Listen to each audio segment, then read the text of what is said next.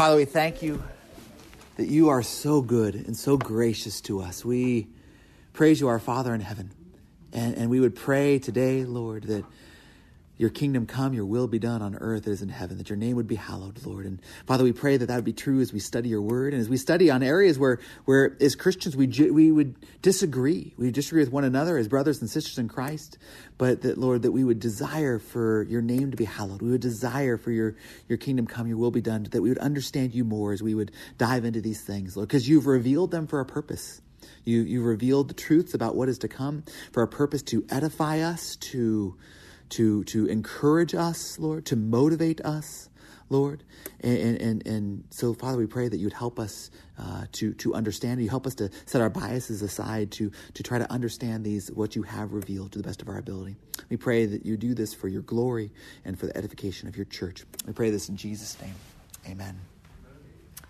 All right, so we are talking about eschatology which is that fancy word for the doctrine of the last things, right? The doctrine of the, the things to come, that God has already told us in advance of what is going to happen. And we've talked about that even though there are areas of disagreements, which we've been looking at the last couple weeks, that on the whole, that true Christians agree on more than we disagree. We like to focus on what we disagree on, it makes good discussion. It makes good uh, conversation sometimes. Um, but but we need to. We wanted to. We started with the idea is that as Christians we agree on more than we disagree. Most importantly, what is most important, what makes eschatology eschatology, what it's all centered around the, the, the, the, end times are not centered around the millennium. The millennium is one chapter. It's centered around the return of Christ. And that's what uh, that all believers we hold to this definite return this also the indefiniteness of the timing and but more importantly this attitude of expectation that drives us to holiness that drives us to perseverance as we eagerly await christ's return but we also did start to look at two weeks ago that there are disagreements amongst genuine, genuine Christians on this um, issue, specifically focused on one chapter, right? Revelation chapter 20. So we're back, we're back there again. So you, you can turn there again. Um, I think this will be the last week that we're really focusing just particular on this chapter, the last of really three views. But it's this issue of the millennium. Revelation chapter 20 talks about the millennium, and there are three views historically. There are three views historically. First, we looked at amillennialism.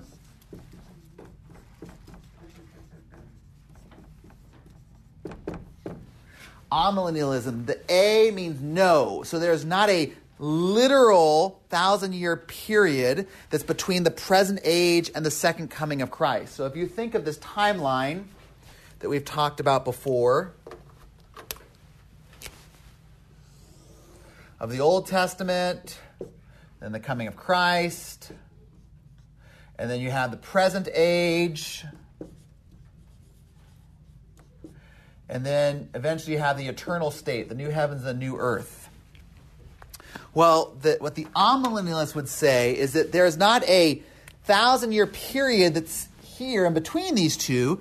Amillennialists would view right now as both the tribulation and the millennium.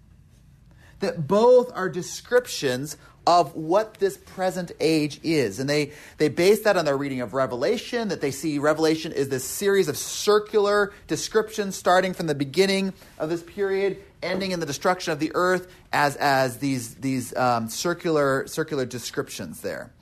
And we saw there's problems of that, that, that we, we want to understand that, that, there's, that it's not just pulled out of the blue or some crazy theology, but there's a real understandable reading of Revelation that they're giving from this. But the problem is, and my problem specifically, is that if, if we're there, if, if, if in the end times we come and that there's more overlap in Revelation than, than I may see personally, I, I, I could say, okay, well, I was, I was wrong on that, but I can see where I was wrong. but you, there's, a, there's a real break in, in, in, Revelation chapter 20 that doesn't seem to be the starting to the end again. And specifically dealing with Revelation 20, there are these issues of, first of all, they're trying to, to, to, describe this description of this revelation or this resurrection in Revelation 20, that obviously there is no resurrection yet, right? That believers who are, have died, they still dead.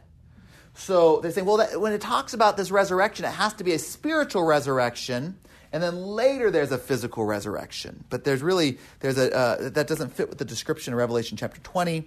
Second of all, when you talk about the binding of Satan, um, the, the, the, idea that Satan's bound during this time um, and unable to deceive the nations, that, that conflicts with um, other New Testament teachings. And as well, we're going to look at today that there's, there's also there's these Old Testament descriptions looking forward that don't really describe the present state and don't really describe the eternal state, but seem to describe something that is almost in between those two, where there's, there's, Christ, there's the Messiah ruling, and yet death and rebellion and sin are still present.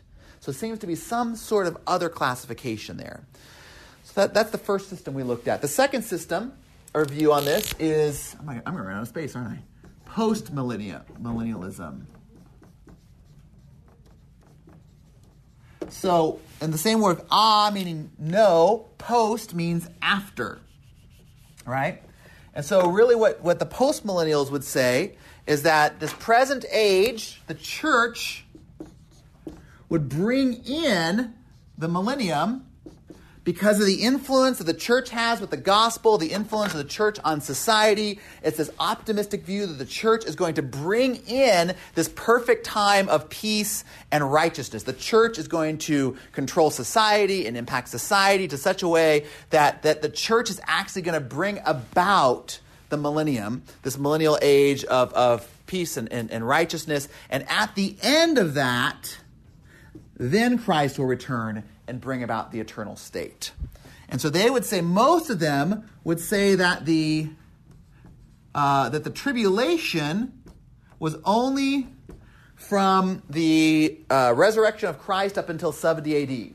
That was the tribulation. And ever since then, it's kind of like this premillennial, like, uh, that's probably not a great word to use. It's this um, setting up this millennial time, and that the church is going to be so effective that one of these days the church is going to impact society in such a great way that the, Christ is going to use the church to bring about a perfect Christian world.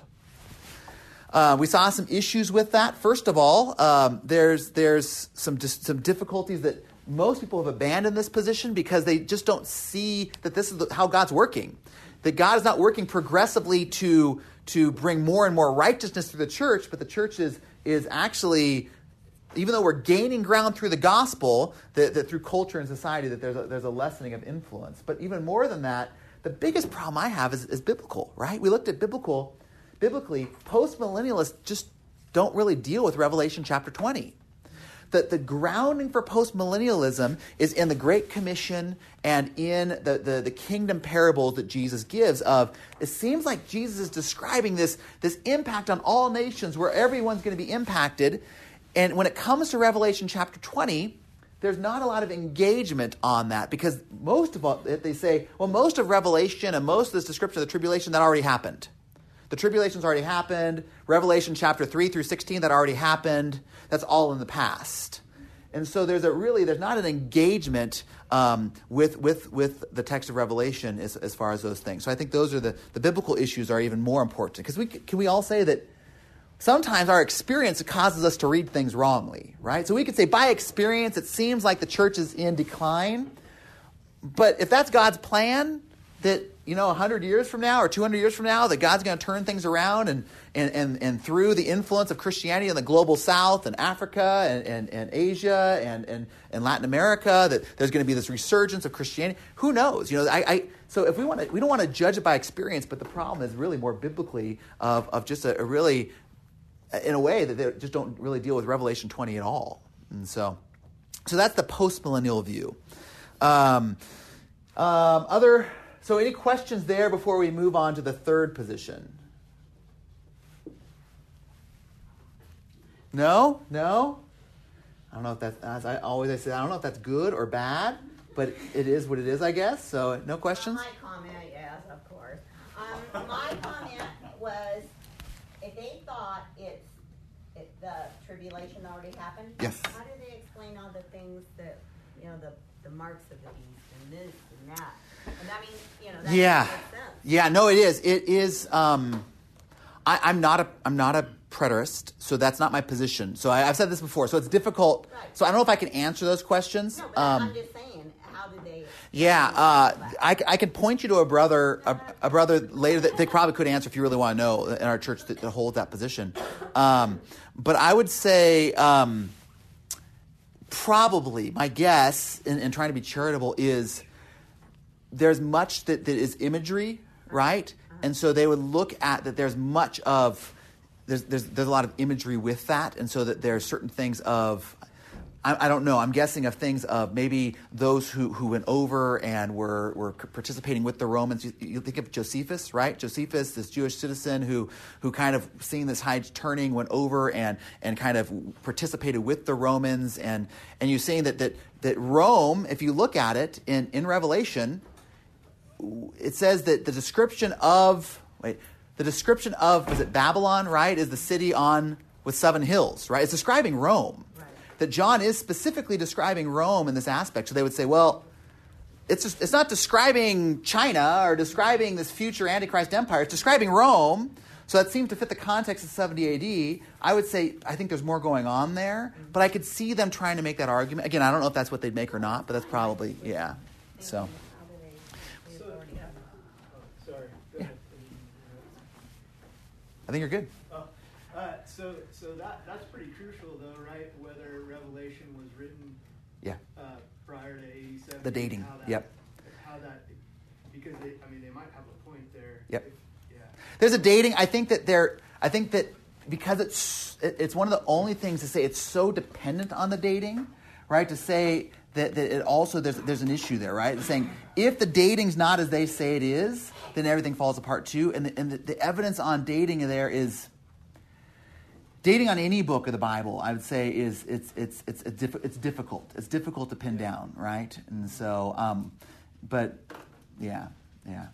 I, I think that that's what I'm saying. I, I, in any of these points, I would say I'm going to say in premillennialism, I'm a premillennialist, but I'm a premillennialist in the sense also of if this is not, if, if in the end things happen differently than, than my expectation, I'm not going to be shocked out of my boots because I think that there is, again, we're dealing with one chapter of Scripture and trying to interpret that, and I think it makes it difficult. When you're, especially when you're looking at the millennium. And I think that, as I'm going to say, the most natural reading, if you were to pick up Revelation, you were to read it cover to cover, the most natural reading, I think, fits with the premillennialist. And, and, and not trying to say, well, here's my theological system. How do I, is, the question is not, how do I make Revelation 20 fit in my theological system? It's, what, is the, what does it just seem to say?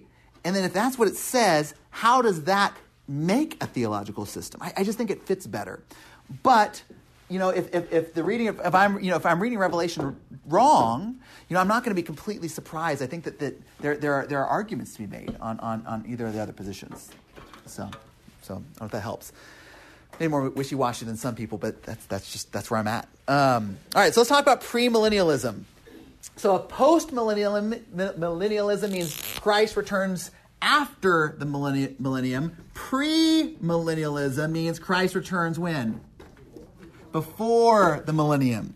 So here's the idea with premillennialism that there's the Old Testament, this, this present age. At the end of this present age, Christ is going to return again, and then you're gonna he's gonna physically rule. He's gonna physically rule over the earth um, with his people for a, a thousand years. Um, there's some variations on the details of that rule and who, who, how things will rule with him. We're going to look at that next week. There's, there's really two variations of millennialism, um, and depending on eh, the, the authority of, of, of how that rule works, but we're gonna we'll, we'll look at that more next week. Um, during this time, Satan is bound. Um, uh, see, uh, there there are times that there are both believers and unbelievers still present. So Christ is ruling the, the, the, the, um, the resurrected saints are with him, but there are still unbelievers. Right? There are still unbelievers. There's still sin. There's still rebellion he has to crush with an iron rod. There's still death. Um, it, it, death seems to look different because of, of Christ's rule, but there's still evidence of the fall until at the, and then at the end of the thousand years, Satan's released. There's a final uh, defeat of Satan, uh, final judgment, and then the eternal state where there is no more sin, and there is no more death, and there is no more rebellion. So that's the picture of, of premillennialism. Is there uh, temple sacrifice during that time? There are on, on the one version, I'm pretty sure would have it. I'm not sure on the other one. And so, yeah, because again, what I would say in Revelation 20, you don't see it, right? Um, but if you're putting things together, especially if you're saying um, in a classic dispensationalist view that those who rule with Christ are the Jews, that we may be there, but we're not actually ruling with Christ fully. We're kind of like we're there, we get to experience the blessings, but it is it is really the millenniums for the Jewish people. And so that, that, that there are some views in that of a restoration of a temple sacrificial system and some other things there. But, but it probably even then would be in a different, different purpose, right? It's not, it's not as a, a an aspect for sins of, of, worship, of praise, or some other thing I'm guessing, but I, would have to look more into that. And so into some of those positions. I think, but I think that there's some different views on that, uh, my understanding. Just kind of curious to that Ezekiel trying. Yeah, I, I mean, I would probably take Ezekiel as is temple imagery. So it's interesting. You look at um, Greg Beale in his book on Revelation talks about if you look at the descriptions of the holy city, it's actually a description of the holy of holies. If you look at if you look at um, uh, uh, um, Levitic, no, uh, Exodus and Deuteronomy, the description of the holy of holies, and then you look at the description of the New Jerusalem, you're going to see a lot of overlaps. So that you're looking at Ezekiel's picture of the temple is, is, is that it seems like John, what he's doing is he's saying that this picture of this restored temple is, is not necessarily a, a literal temple, but it, it is the new heavens and the new earth. It is the new Jerusalem. That the, the, temple was always meant to symbol, what the temple symbolizes, the temple actually symbolized the Garden of Eden. So the Garden of Eden is where people, dwell, where, where man dwelt with God, um, and that, that, that fellowship was broken, and that was restored really with, this, with, with the tabernacle, right, where God's glory came to dwell with his people. And, then, and with the temple, you start to see this, this Eden imagery in the tabernacle. We see pomegranates and fruits and, and all this, this imagery. It's almost like the temple is a restored Garden of Eden where God's glory dwells with his people.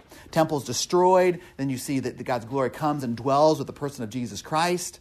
Um, Jesus is, is, is uh, ascends to heaven and he sends the Holy Spirit, and so that we are now the temples of the Spirit as, as God dwells with us. But then there's a, a almost a restored Eden. If you look, and Elias has pointed out this a lot as well, is that you look at the last two books, the chapters of the Bible, look at the first two chapters of the Bible, you see the overlaps there. You also see the overlaps with the temple imagery, with this New Jerusalem imagery. I think there's, there's some, that's, that's probably what I would see as a lot of fulfillment there. So, which, but yeah, there's probably some differences on that as well. I just think, think there's so much evidence that overlap there. But yeah. Um, okay, we're okay. Premillennialism. That makes sense. Kind of the the, the flow here. How are we doing? Okay, let me pick up just a little bit here. Okay, historical background. Um, there are various forms. Um, there is one of the forms called classic premillennialism or historical premillennialism. That was this is this was evident from the first three centuries of the church. So this is uh, not something that has come up, you know, just, just recently, but uh, Irenaeus, Justin Martyr, Tertullian, second century, third century church fathers, we see held to a view of this. It was called chiliasm, I believe, something like that. I think it's chiliasm, chilias for uh, meaning a thousand. So, but it was, but it was present. It wasn't called premillennialism, but it was, it was present.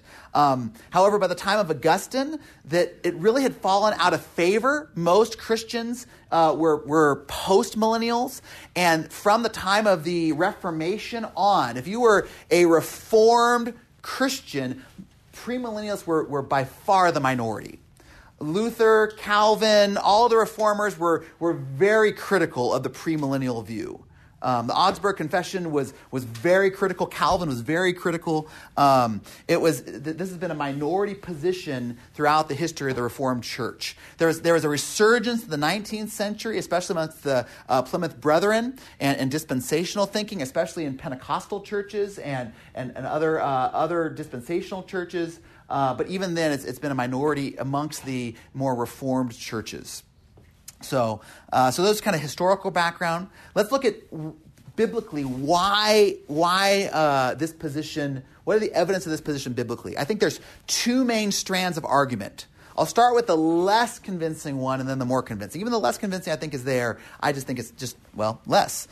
Um, so the first consideration, the Old Test, there are Old Testament passages. I mentioned this earlier. They seem to describe there. There's a time that's not the present age, and it's not the eternal state, but there seems to be something different being described. That there's this time where the Messiah is ruling. Jesus is here, but there's still sin, affliction, and death, right? Is Jesus ruling physically on earth right now? No, right? So that can't be right now, present age. Is there sin, death, and rebellion in the eternal state? In new heavens, new earth, is there sin? No, right? So there has to, it seems to be describing a different state here. So let, us look at the Old Testament in these pictures. Isaiah 65.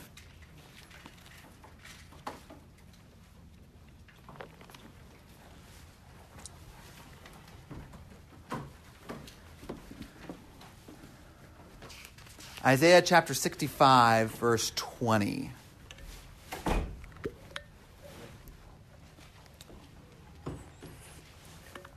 All right, Isaiah 65, verse 20 says, No more shall there be in it an infant who lives but a few days, or an old man who does not fill out his days. For the young man shall die a hundred years old, and the sinner a hundred years old shall be accursed. So, Let's, let's, let me ask this um, Is this a description of the present age? No. Why not? Yeah, right? That this is describing something different than the present age of death is not that, that death is not in a way so that uh, well, basically, well, um, that there's no dying early. There is death, but there's not there's not going to be this dying early. There's a difference not a complete reversal of the fall, but there seems to be a, a different aspect here. What but, do you mean by accursed for the old man? Um, I think the idea uh, is uh, if he if he only lives hundred years. I'm, I'm, i think that's that's what the idea is there. Yeah. Um, is this a picture of the eternal state? No. Why?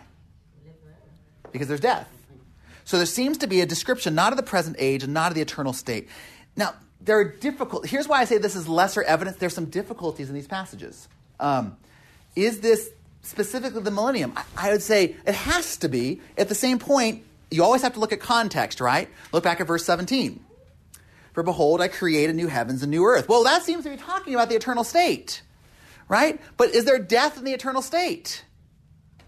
So here, here's the difficulty with, with these passages. When you're looking at the Old Testament, and the Old Testament is looking forward to the future, as we've said before, even with Jesus looking forward to the future, that all these events seem to be overlapping, right? As I've said before, it's like looking at a mountain range and you think they're all right next to each other, right? You look at the mountain range, you're driving up from Fresno and you see all the mountains, like, oh, it's just like they're like, bop, bop, bop, bop, bop, and I'm through. But that's not what happens when you get to the first mountain, right? When you get to that first hill, you go, oh, there's a long distance between here and that next mountain. They looked really close together, but there's actually some difference separating them.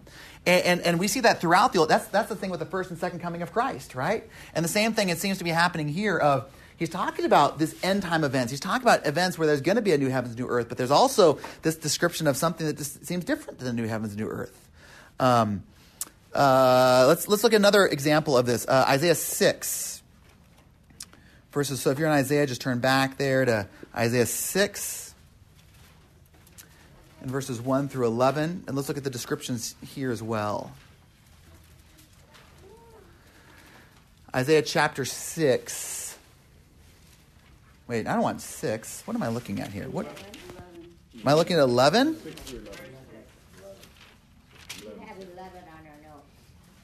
Yeah. It is 11. There we go. Oh, good. It's on the paper. Oh, I just I transposed the 6 and the 11 for me. So, okay. So, Isaiah 11, starting in verse 6. Um, So this, here's what this, this one, this, this shoot from the stump of Jesse, this, this Messiah is going to bring about. The wolf shall lay down with, dwell with the lamb. The leopard shall lay down with the young goat and the calf and the lion and the fattened calf together, and the little child shall lead them. The cow and the bear shall graze. and The young shall lie down together, and the lion shall eat straw like the ox. And the nursing child shall play over the hole of the cobra. You hear that, Isaac? Yeah. Is it is a time where you get to play with snakes and they won't bite you. What do you think about that? Not yet, though. And the weaned child shall put his hand over the adder's den, adder's den, and they shall not hurt or destroy in all my holy mountain, for the earth shall be full of the knowledge of Yahweh as the water covers the sea. Let me stop there. Is this a description of the present age? No, right? My son does not like snakes, and he does not like them for a reason because I've scared him to death with the thought of snakes. Because uh, when we when uh, Evan's house when they caught a rattler, I said, "This one, this will kill you." Um, so, not the present age. Is it is it the eternal state? Well, we'll look at verses ten and eleven. In that day, the, uh, the root of Jesse, who shall stand as a signal for the peoples of him, shall the nations inquire. They shall seek him and his resting place shall be glorious. In that day, the Lord will extend his hand yet a second time to recover the remnant, the remains of his people from Assyria, from Egypt, from Pathros, from Cush, from Elam, from Shinar, from Hamath, and from the coastlands of the sea. So here's, here's my argument of why it doesn't seem like the eternal state. It's not my argument, this is general premillennial argument of there seems to be that there's still this, this, this, this nation seeking, inquiring of Christ. It is not a full belief that's being described here. And beyond that, there, it's saying that this, this regathering of the remnant has not been completed. That's, that's verse 11, right? That those in exile are not fully yet brought home. So there's this, this unfinished process that seems to be still described here. So it's not the present age. There's some descriptions that don't also fit the eternal state. So what, what, what do you do there? Uh, let me look at one more, and just for time's sake, um, well, actually, for time's sake, I'm just you get the idea, right? You can also look in Psalm 72. You can also look in Zechariah 14. Psalm 72 talks about Solomon, but it's talking about this king beyond Solomon, where all the ends of the earth and the nations will serve him. And at the same point, there are going to be still those who he has to help that are needy, who are afflicted, that need help. So it's saying that all the, the Davidic king rules over the whole earth, not the present age, but they're still needy and afflicted. So not the not the eternal state. So it has to be a different description. Zechariah 14 is very similar. That the that that that, that, that uh, Yahweh's uh, Davidic king is ruling over the earth, and yet there's still rebellion present. The king, king ruling over the earth, not the present. There's still rebellion present, not the eternal state. There are these descriptions. Here the, here's why I say this is a lesser argument. That's why we're going to skip through and get to the, the more important point. Is that it's difficult with prophetic imagery. I, I think that this, there's, there's, there's, a, there's a point and a case to be made here, but it is difficult when you look at prophetic imagery of saying there seems to be a description here, but if this was all there was, I would say, man, that, that would be a very difficult case. But it's not all there was. I would say that this is described. If the New Testament didn't have a description of if, if, there's not a description in the New Testament of a transition from the present state into a middle state before the eternal state, I would say we're reading into the Old Testament. But if that's if there are hints in the Old Testament, and if there's if there's confirmation in the New Testament of this transition, then, then it really fits. And that's what we see, I think, is the best reading of the New Testament. So turn back to Revelation chapter 20. Here, I think, is the best argument. Here is why I am a premillennialist. I'm a premillennialist because the understanding of this progression of present age, tribulation, millennium, eternal state is the most it just is the is the most natural reading of the text. As I said, if you are if you are to, to say, okay, I'm, I'm gonna I'm not gonna hold any position, any set position eschatologically, and just read Revelation progressively through from, from chapter 1 th- all the way through the end, there seems to be a natural progression that, that just seems to fit this timeline. In the sense of, first, that there is a, a severe tribulational period that seems, contrary to the amillennialists and uh, what Tony's pointing out, that fits something that is beyond today, that it's a, a eschatological tribulation, that there is tribulation today, and what Jesus is describing is the great tribulation in, in the Olivet Discourse. And that's chapters 6 through 18. And then John, John describes this return of Christ in chapter 19, and then John describes the return of Christ in Revelation chapter 20. Again, it, it, it's, just the, it, it's just the natural reading of the text. And, and yes, John wrote in, in 1 John circular. At the same time, 1 John is not perfectly circular, right? 1 John is more hodgepodge circular. John does not perfectly follow the same orders every time in 1 John. It's more, it's not as much circular as it is emphatic of, of, of, these kind of hitting these points over, over, and over. So to say that John then goes to make this perfectly circular document, I think it fits theologically. I just don't think it fits the perfect reading of the text. Um, and, and, so, so reading the text through Revelation of this progression from tribulation to return of Christ, chapter 19, to thousand years, chapter 20, to eternal state, chapter 21, it, it, it's, it's not reading a circular theology in the text. It's not trying to cram all of that into a 70 AD reading. Um, it, it, seems to describe not this gradual um, church bringing it about, but this really when Christ shows up, when the millennium shows up, it is cataclysmic. This is a major event in chapter 19. There's no like, oh, it kind of happened partly in 70 AD, and the church is going to kind of bring about the rest, and it's going to slowly happen over time. Chapter 19, heaven de- declares something major has happened, and when, and, and when the rider on the white horse shows up, this is not like a, oh, I, just, I wasn't there that day. Right? There is a, this is a cataclysmic event. Um, there, and then when you look to chapter 20, there's not this restarting, ending in a destruction, like they would say that the uh, millennials would say that is the rest the reading of it always ends in destruction. Just you know, start from the beginning, ends in destruction. Starts from the beginning, ends in destruction. There's a complete, distinct event being described in Revelation chapter 20. So, so when you look at that, that, that, that, you're saying that, that, when you look at what the Old Testament is hinting at, you see it seems to be really confirmed by the most natural reading of the text uh, with this future reign of Christ. That there is a, a binding and imprisonment of Satan.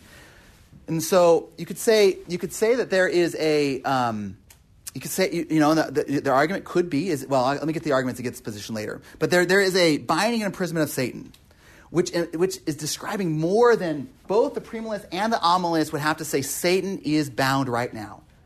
Satan, which, which conflicts with Ephesians 6, more importantly with 1 Peter 5 8. That's, that's the one that when I was looking, and you know, these are fun things that I, seminary nerds like me deb- debate when you're in seminary, right? And I said, listen, you got to explain that one to me. If you can explain 1 Peter 5 8, how 1 Peter 5 8 describes Right now, as a believer, you are to be alert. Why? Because the devil, your enemy, roams around like a roaring lion. That, that just does not cohere with the description of Satan being bound and of other influences, um, you know, that, that, causing the problems today. Also, the, the description of the, this description of the resurrection, so the amillennialist and the postmillennialist position, we'll look at verse 4 in chapter 20. Then I saw thrones and seated on them those who, um, whom the authority to judge committed. I saw the souls of those who had been beheaded for this uh, testimony of Jesus and the word of God, and those who have not worshipped the beast and his image, yada, yada. And then next verse, they came to life. Well, that's a talk about a resurrection, it seems. Except if this is t- talking about today, you would have to say it's only a spiritual resurrection.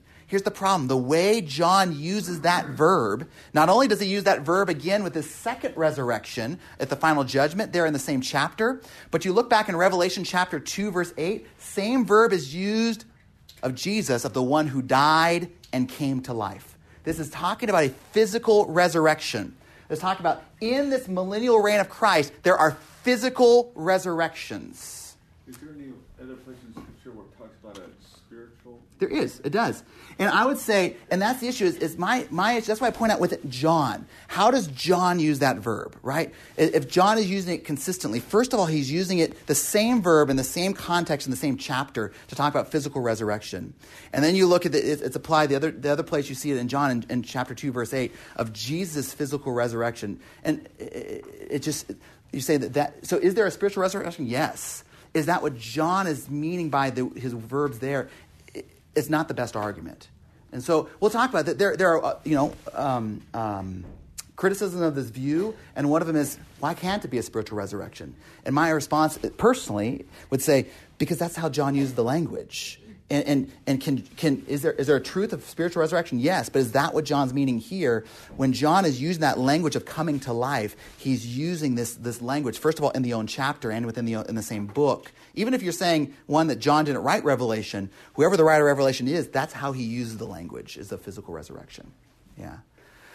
Um, and then third, um, that, that there, there is this, um, the description of the reigning of Christ is this futuristic, not as a present event, that Christ is reigning, but a future physical uh, reign of Christ. It, it fits with this broader New Testament theme of this Christ ruling over the earth.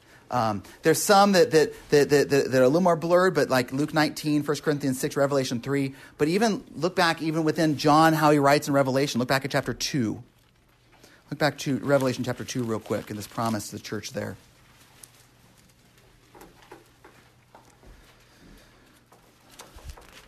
So in, in, verse 8, you see the verse I talked about that the words um, who, of the one who died and came to life. But then later on, you see uh, verses 26 and 27 about the promise to the church. What does it mean for them to rule? The one who conquers and keeps my words until the end, I will give him, I will, I will give authority over the nation. So there's this picture of ruling with Christ. What does it look like when this promise of ruling with Christ is fulfilled? And he will rule them with an iron rod, a rod of iron as when earthen pots are broken into pieces, even as I myself have received authority from my Father. So, this rule, when the saints rule with Christ, there's going to be an authority rule over the world, over the nations, with the nations having to put quash rebellion, having to quash sin. And so there is there, there's this, this fit of, of um, that description there that, that fits fits broader theme. So, so as we wrap up here, evaluation. I'm a premillennialist because I think this is the best case. I don't think this is the only case. I don't think this is a 100% closed door case, as I said. If, if when all things are said and done and the Lord returns, and, and I'm not going to go and say, Jesus, you messed up. You didn't do it like you said you were going to do it. Um, because I, I, can see that there, this is an open handed issue where Christians disagree. We're talking about one chapter of Scripture, primarily. You could try to say, well, here's these other evidences, and, but primarily we have, you have to say, you have to look at that chapter of Scripture. We're talking about one chapter out of the whole New Testament. And a chapter that, that is, is honestly is difficult. But the most natural reading of the text, even, even with apocalyptic imagery throughout the book of Revelation, is, is the best is that um, is, is the premillennial position, the most natural reading of how the, it flows from um, through through uh, up through chapter 18, verse 19 with the return of Christ, verse 20 with the millennium, verse 21 with the new heavens and earth, as this cataclysmic event. Um, could could you have you know, the arguments against this are well, Satan is Satan's bound, but couldn't that Satan being bound be imagery? right? Just in the same way as it, in, in, Revelation, having a, a, creature with eyes all over is an imagery for um, uh, uh, um, omniscience of seeing all things. Um, uh, Satan being bound and saying he's bound, but in a certain way that doesn't conflict with First Peter. Uh, can't you take this, this resurrection imagery, as, as Dave was pointing out, could you take that as spiritual resurrection? Can you take the, that idea of reigning as the church of, yes, we're reigning, but we're not reigning, maybe we're, we're importing reigning in. And I would say, yeah, those are good criticisms. But I also would say that, that, that the most, but if you're the most natural reading of the text if you're just taking Revelation not with a, I'm coming in with a premillennial position, I'm not coming with a uh, amillennial position, I'm coming with a postmillennial position, you're going to read, if you look at Revelation, of what Revelation describing going through, not trying to make it fit a position, the position describes moving from chapter 18 to chapter 19 to chapter 20 to chapter 21. The most natural reading just fits with that position um, in this, this, this premillennial uh, progression um, as a new, distinct event, not as a fitting everything overlapping in the present age, but is this progressive event from 18 to 19 to 20 to 21. Um, so that, that is where we're there. Uh, questions, questions, comments, thoughts? So we wrap up our discussion of the millennium here. We're just reading about uh, blessed and holy is he who shares in the first resurrection over such the second death has no power. Mm-hmm. We went right back to chapter 2. Mm-hmm. And it's uh, one of the, uh, the church of Smyrna. The one who conquers will not be hurt by the second death. Mm-hmm. So just mm-hmm. Yeah. Two things. Yeah, there's a lot of overlap there. Yeah. No, that's referring to? Are those the same people? Yeah, I mean, I think you're. You think, hmm, Yeah. Well, I, I, I think that if you're looking at that, um, I think you're you're you're looking at is, is Revelation written to churches? Yes. Is it written to churches beyond the churches existing in those days? I think there's hints that there as well. And so, yeah. Other thoughts, questions? All right, let me let me. So where we're going next? We haven't talked. You, there's one word I have not mentioned at all yet, right? Anyone notice what word I've not mentioned at all in all the discussion about uh, Jesus returning in the end times? There we go. I've not talked about rapture, and here's the why. The word rapture you can't find in the book of Revelation, and you can't find in, in Revelation chapter 20.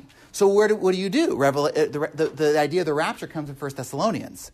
And so how do we how do we take the rapture and understand this, what's going on here, talking about the, the return of Christ, the millennium, and understand what Paul talked about the rapture with what John's talking about um, the, the, the, this progression through through the end times. Now, I would also say that this idea and trying to figure out the timing of the rapture, there's all this discussion of you know pre-trib and mid-trib and post-trib. All of those are intra premillennial discussion.